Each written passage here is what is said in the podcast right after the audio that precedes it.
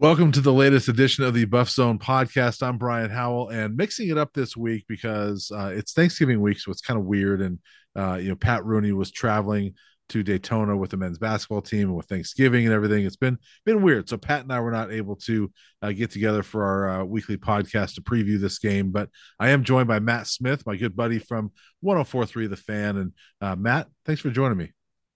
Oh, I'm thrilled to join you. Thanks for having me on. Pat's absence is my gain, so I'm thrilled to be here, and I'm looking forward to talking some CU with you as always. Yeah, well, we've talked CU for a decade, just off air, right? And I don't know how many times we more than that, Brian. It's been almost 15 years now, buddy. Yeah, it's been a while. We've talked CU for a long time. So I've been on your show on The Fan, so it's only right that you're on my show now. I know, finally. It took long enough.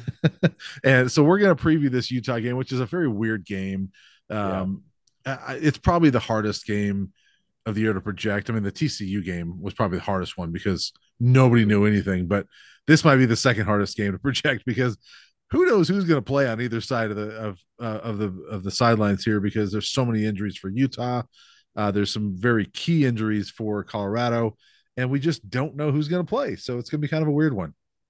It is going to be a weird one. I was actually just going through Utah's comments from this week and just catching up with everything because I've got my show in the morning and I'm hosting the morning show. So listen to this list of injuries for Utah, because I'm sitting here going, well, CU's banged up, right? They've got a few injuries here or there. Shedeur's, we don't know if he's going to play yet, but listen to this. Season-ending injuries: quarterback Cam Rising, tight end Brant Kuithe, tight end Thomas Yasmin, running back Chris Curry, running back Micah Bernard, wide receiver Micah Pittman, linebacker Lander Barton, defensive end Logan Fano, and then it was just ruled out that Jonah Ellis, their defensive end, who's been fantastic getting after the quarterback this year, he'll be out. It sounds like Reed, their linebacker, Carrying Reed, he'll be out. And then they've got a starting safety, Cole Bishop. Sounds like he may play. So, I mean, you said it, Brian. I don't know who's going to play. And the funniest part is I'm sitting here and I'm going through all this, Brian, and Utah is 23.5-point favorites. And it's like their entire starting lineup is out. That's how deep that team is. Just a testament to what Kyle Whittingham has built at Utah over the years. Yeah, and even beyond that, I don't know if you've seen this, but there's been reports this week that Bryson Barnes, who's been playing quarterback for them, will not play on Saturday because he's either sick or injured. Nobody really knows, but Utah people are reporting that he might not even play this week. Wow. And yeah, I heard they had some questions at quarterback. I knew that they were sick. Whittingham said on Monday that I guess they were dealing with a bit of a similar situation that the Buffs were up in Pullman. He said that they had a flu bug going around, and maybe that was, they didn't want to make excuses, but maybe that was part of the reason why they got mopped in Arizona. So interesting to keep an eye on for sure. Yeah. And who knows? I mean, they've obviously been tricky with their quarterback situation in the past, with Cam Rising, but sounds like Barnes may not play. Nate Johnson, who has been their number 2 quarterback this year, cause Rising hasn't played all year, has apparently left the team. So he's not even with them. And the Utah people I've talked to said that the starting quarterback on Saturday could be walk-on Luke Batari, who has never played a snap at the FBS level. So, I mean, he's been their 5th stringer. So that's who Utah been there, Brian. So yeah, it's a little like, just 1 year ago when Utah was here and Colorado started its 5th string quarterback. So, exactly. And of course, as Buff fans know, there's no guarantee Shedeur Sanders is going to play. And if anybody has been following the well-off videos, he did not practice Tuesday or Wednesday. They don't practice Monday. He didn't practice Tuesday or Wednesday.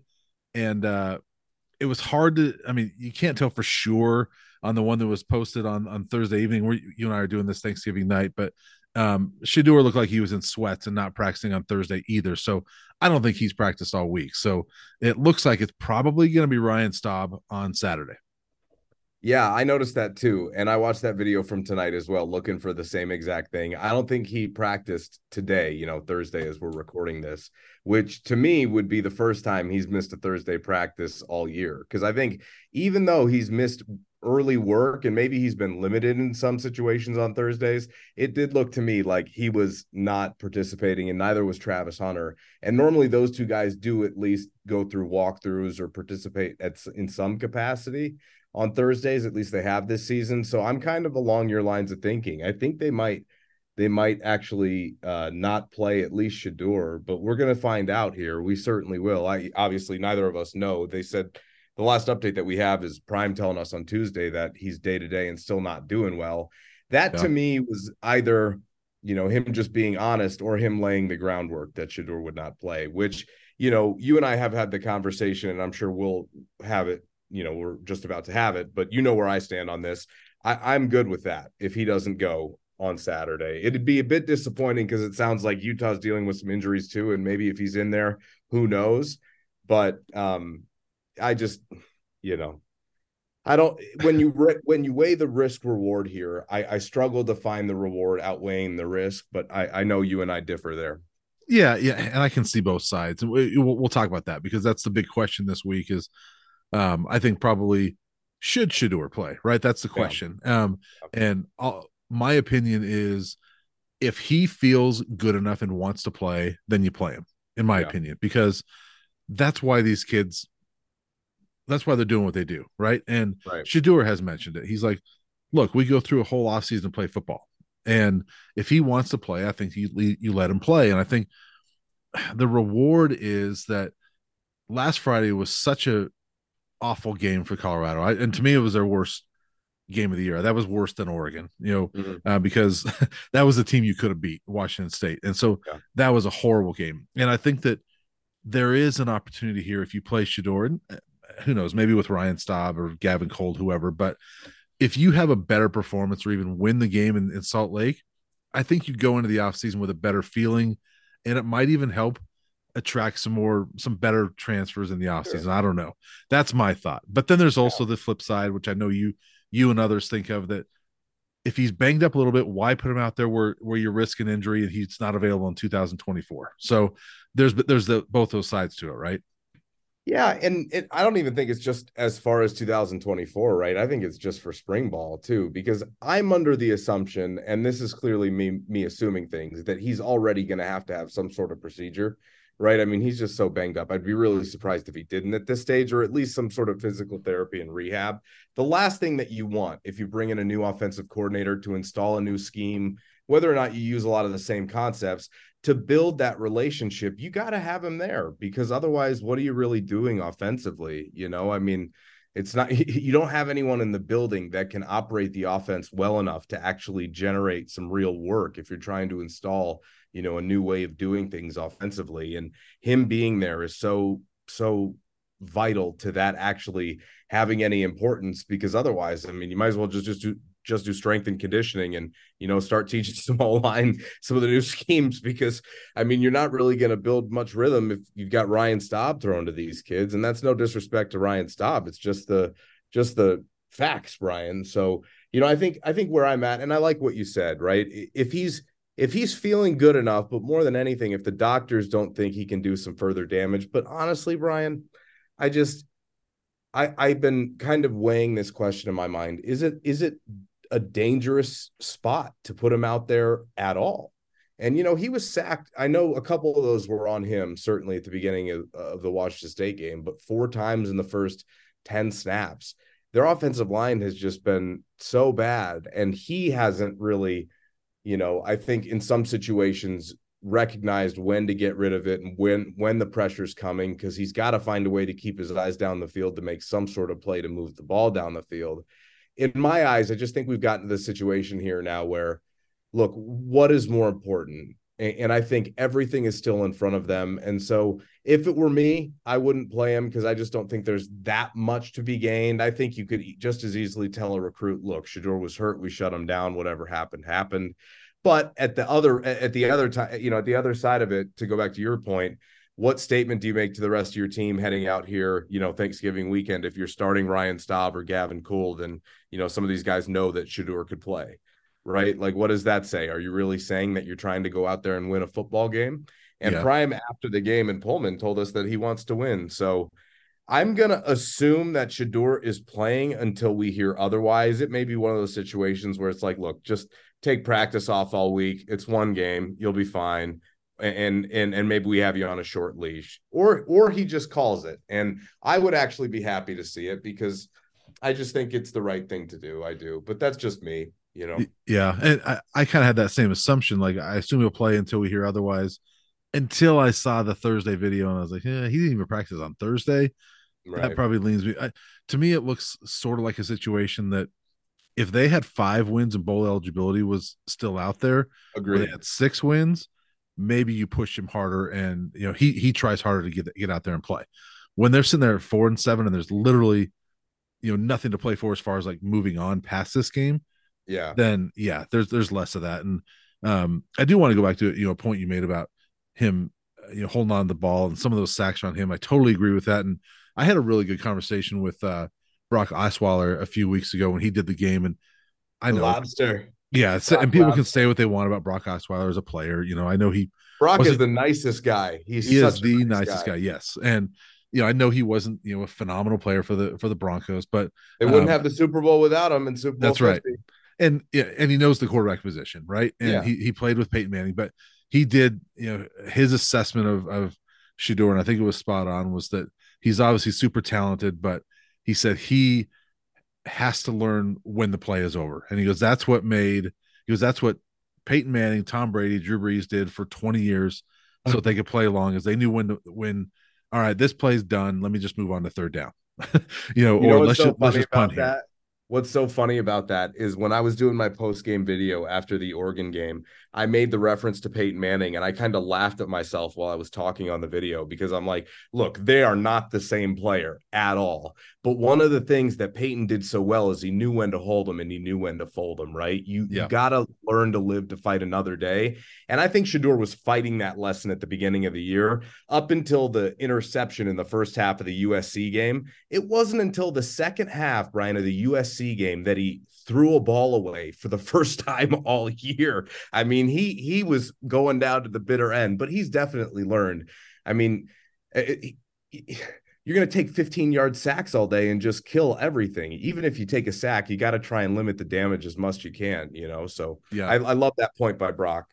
And I thought a couple of those sacks last Friday were on him, where he didn't get rid of the ball enough. And 100%, you know, and it's amazing. When I've looked at the stats, like, obviously I think Old Dominion might have more sacks than Colorado, but Colorado's up there, but their sack yardage lost is by far the most in the country. And like, the Buffs are losing like 10 yards a sack, whereas other teams are losing 3, 4, 5. You know, well, and it kills their drives, right? Yep, I mean, like, Shedeur gets sacked on first down, and then you're going, oh, 2nd and 20. You know, I would have had more belief, you know, around CSU or Nebraska that they could. Don't you remember? Oh, you weren't there, but when College Game Day came in, I remember one of the key talking points that they had definitely gone over in their production meetings, because we got to interview Reese Davis and Desmond Howard, and I remember that was that whole mess of a day when you didn't get the time, and that you weren't there, not by your own fault, right? So right, I don't want to be like, hey, Brian didn't show up. You definitely tried. But one of the things that Pete Thamel, who covers, you know, national college football for SI, and Reese Davis said, it was as if it was a bullet point on their production meeting. Colorado has erased 3rd and long. That ain't happening anymore. You know what I mean? Like, that's an unsustainable recipe as it was. And there was a few weeks ago where I went back and I looked at the TCU game just to see, like, how do you score 45 points in that game? And then at the end of the year, how is that the starting point? And at the end of the year, look the way they've looked offensively.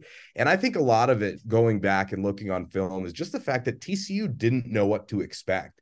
Yeah. I think the whole first half, they were playing like 10, 15 yards off coverage, and they were kind of letting Colorado have everything underneath.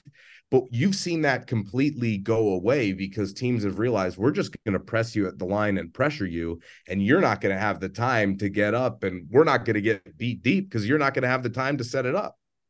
Yeah, and they've gone from erasing 3rd and long to creating many of them that they can't get out of. Exactly. It's quicksand back there now. Yeah, and it's crazy how many of those they've had. And, you know, so many of them, and it's for so many various reasons. One is those sacks.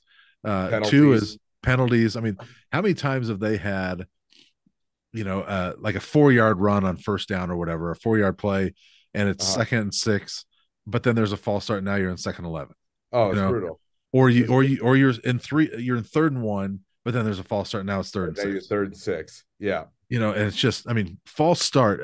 This might be true for all teams. I'm only tracking the Buffs, obviously, but false start is by far their most frequent penalty this year. And I'm looking at it right here, but I don't know how many penalties they have total, but 30 false starts.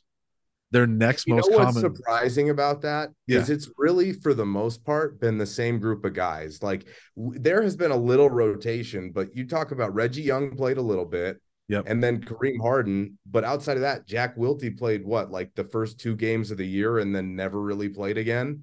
So I wonder where the communication error is breaking down, right? Is some of that on Shedeur? Because a quarterback has, plays a very large role in the cadences and maybe the switching of offensive coordinators. But certainly, I mean, the discipline along the offensive line this year, the problem is they don't have any margin for error. So if you put yourself in, and I remember when Sean Payton took the job for the Broncos this offseason, he was on Chris Sims's podcast, like around the Super Bowl weekend with the Chiefs and Eagles of this last year. And I remember him saying that we want to take Russell off the high dive, meaning that we want to take him out of third and long. And one of the reasons why I've been so adamant all season long that CU has to find a way, and even if they feel like it's not working, commit to the ground game, is because you can't constantly expect success if Shedeur's in third and 10, because if there's two completions, you're in third and 10, third and 9. And it's not that you can't convert, it's that your percentage for success just decreases so drastically that I would love to see them be able to capitalize, but they just haven't found their sweet spot all year, and hopefully the next OC can do so. Yeah, and I will say, by the way, it's 30 out of 100 penalties have been false starts, which is insane. Is that right? Wow. Yeah, their next most common penalty is 9. Are they still the most penalized team in the country? Do you know? Yes, I believe they are. If they're not the most, they're right there. But speaking of the run game, we'll say, I love Savion Wilkerson's press conference this week, because he said exactly what I've been saying all year when he's like, right, look, our rushing averages for running backs aren't that bad. And he was saying himself and Hankerson are 4 yards a carry. Wilkerson's not quite there, but the running backs are not that bad. And he was saying, if we would have just run the ball more, we could have helped our quarterback. And I totally agree with him. I've been saying it all year long, and I don't know why they didn't do that. And I think that's one of the strangest things about this season is their usage of the running back. And he's the epitome of that, because he had 13 carries for 45 yards, which I know is not great. That's not a great percentage, but he was the main ball carrier against TCU. And then all of a sudden he has 13 carries over the next 9 games combined. And then all of a sudden I'm trying to get the running game going again. These last 2 weeks, they're like, oh, let's give it to Savion Wilkerson. And now, and now he's getting the ball a little bit more. And it's working. It's like, maybe you should have done that for most of the season. Right. It's interesting. It was like that it was almost as if they tried every other option and tried Dylan Edwards and tried Hankerson. And then they started using Hankerson a lot of those swing passes. And some of those he slipped and fell, but some of them he got some bad balls from Shedeur on some of those short little outlet passes. But then they just went away from him. Like, he's been great all year, and then they just went away from him. And then it was like they went back to the security blanket in what they knew best in Savion Wilkerson.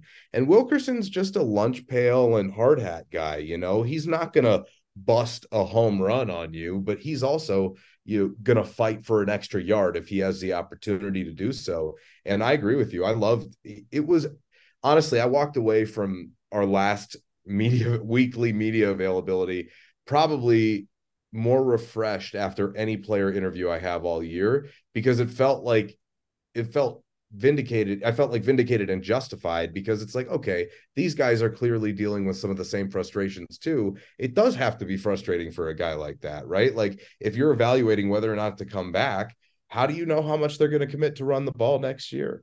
Right. And honestly, after the game, in Salt Lake, depending upon how things go, knowing that that's the last time we're going to talk to Prime for a long time, one of the questions that I plan on asking him is just, what is their goal next year as far as committing to the running game, and how much of an emphasis are they going to put into that? Because it held them back in a huge way. And I think at the beginning of the year, as you mentioned, he was in denial about it a little bit because they'd gotten away with it in the past, but it caught up to them in a real way. You can't win at the Power 5 level if you don't run the football, especially not in the Big 12. Right? Like in the Pac-12, you need to be able to run the football. In the Big 12, you really need to be able to run the football. So we'll see how it plays out. But moving into next year, that wraps into the O-line coach and the new OC. But that is definitely, you know, my number one priority. Yeah. And one quick note on the run is that you mentioned Hankerson. It was interesting because I remember one week, I think it was the Stanford week I think I asked him about, oh my gosh, Alt McCaskill and why he wasn't playing as much. And, you know, Prime said, well, you know, we have so many guys that are so talented, and, you know, Anthony Hankerson's doing so great that, you know, we can't get him off the field. And literally that week, Alt McCaskill started, and Hankerson has barely touched the ball since then. Well, started and we started, you know, played one series, right? Wasn't that correct? Right? Yeah, yeah. But more the point is that, you know, he's sitting there talking about how, well, Hankerson's been so great that it's hard to get him off the field. And then literally from that point on, Hankerson's barely touched the ball. It's like, well, is he great or not? You know? I don't know what's been more confusing, the running game or the substitution patterns.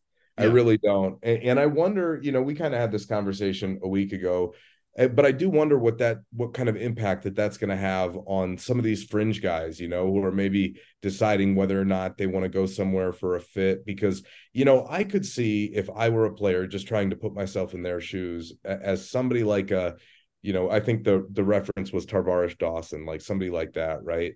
Like, okay, so do I want to, I already used up my undergrad transfer. Do I want to go somewhere and probably have to sit a year?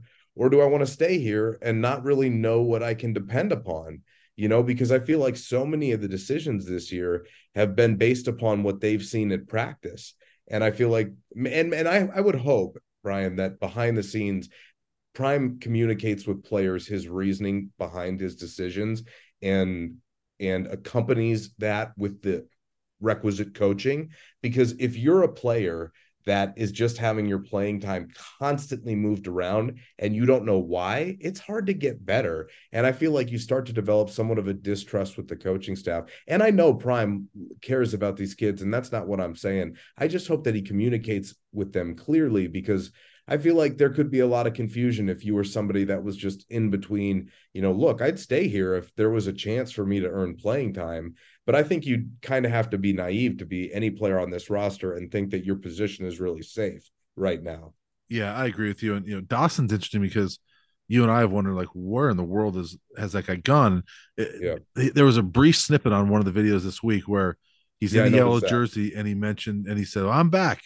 You know, so he must have gotten hurt. He must have gotten hurt. But, and he's a guy, I know you choose him as an example, but he's a guy that I've got to think looks at this and says, there's an opportunity this next year because Xavier Weaver and Javon Antonio are graduating. So there's some opportunity there, but you're right. Who they're going to bring in, right? I think that's kind of my other point is, like, you kind of have to be on your toes.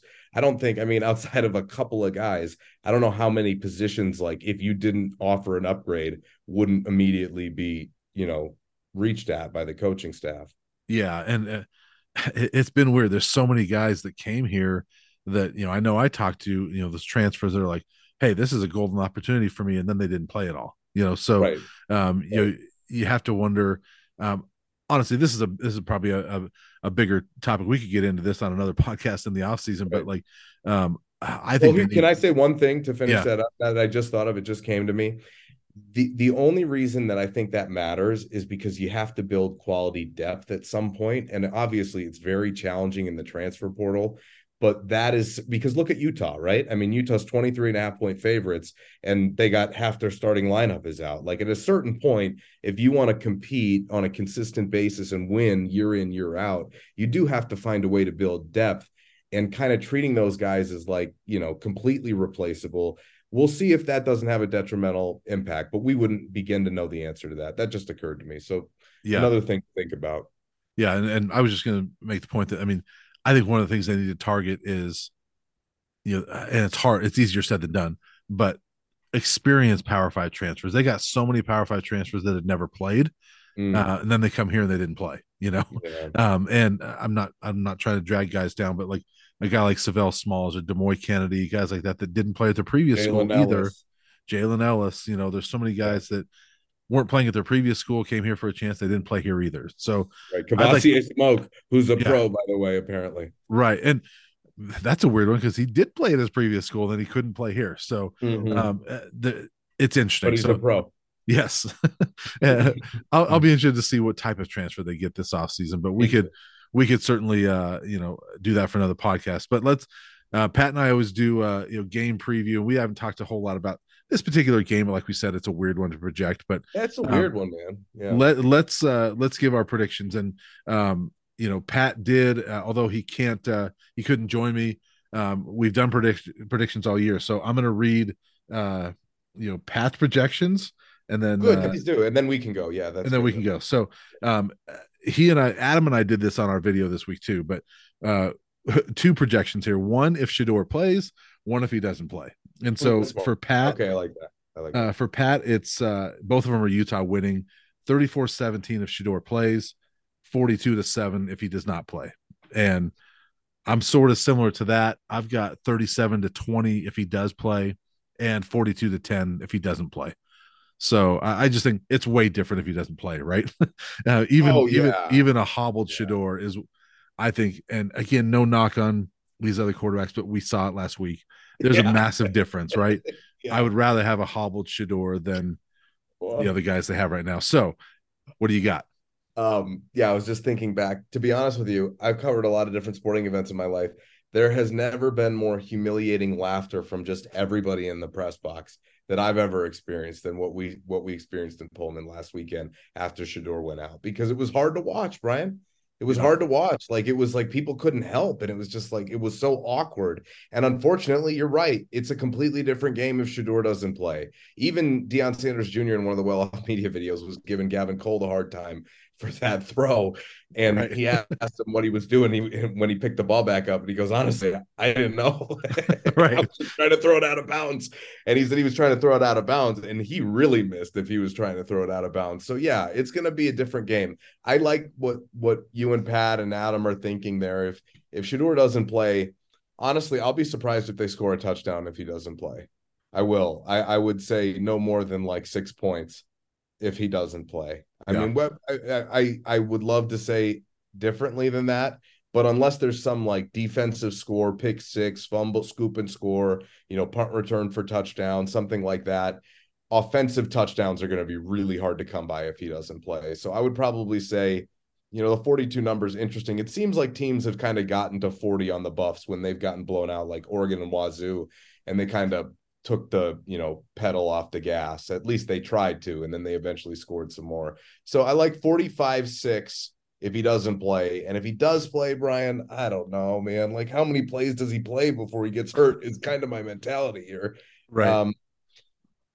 I'll say if he plays, in the spirit, and I can't ignore my eyes. I mean, every time I've been out to Salt Lake, CU's just gotten killed. So I'll go if he plays 45-17. And I will say this: he'll lose. He'll leave the game. Is kind of where I'm at. If Shedeur plays the entire game, and it is Luke Batari for Utah, I think that score could be much closer.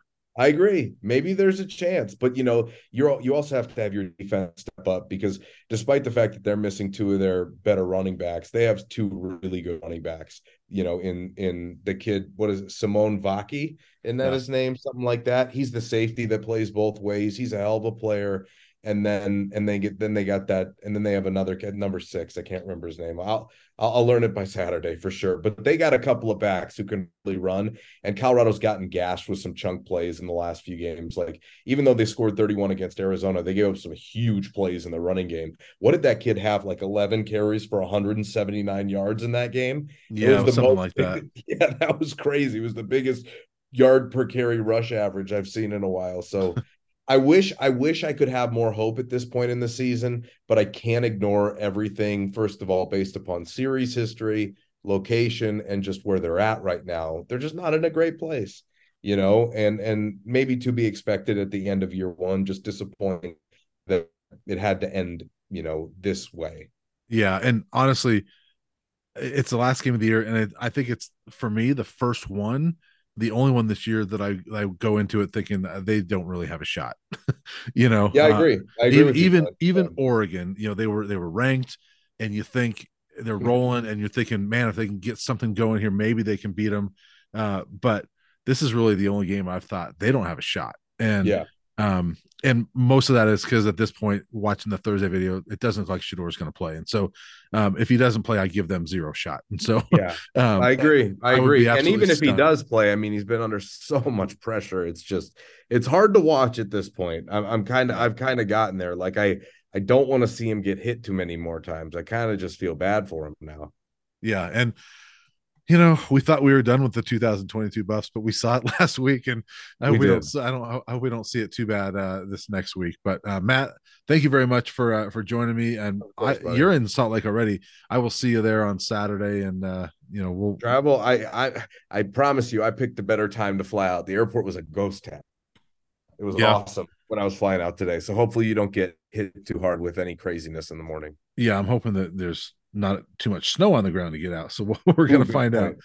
Good point. But yeah, hopefully I'll see you on Saturday. One way or another, I'll see you on Saturday. I'm sure you'll make it. Planes, trains, and automobiles. That's right. I'll get out there somehow. So exactly. Thanks a lot. I appreciate it. And we'll see you in a few days.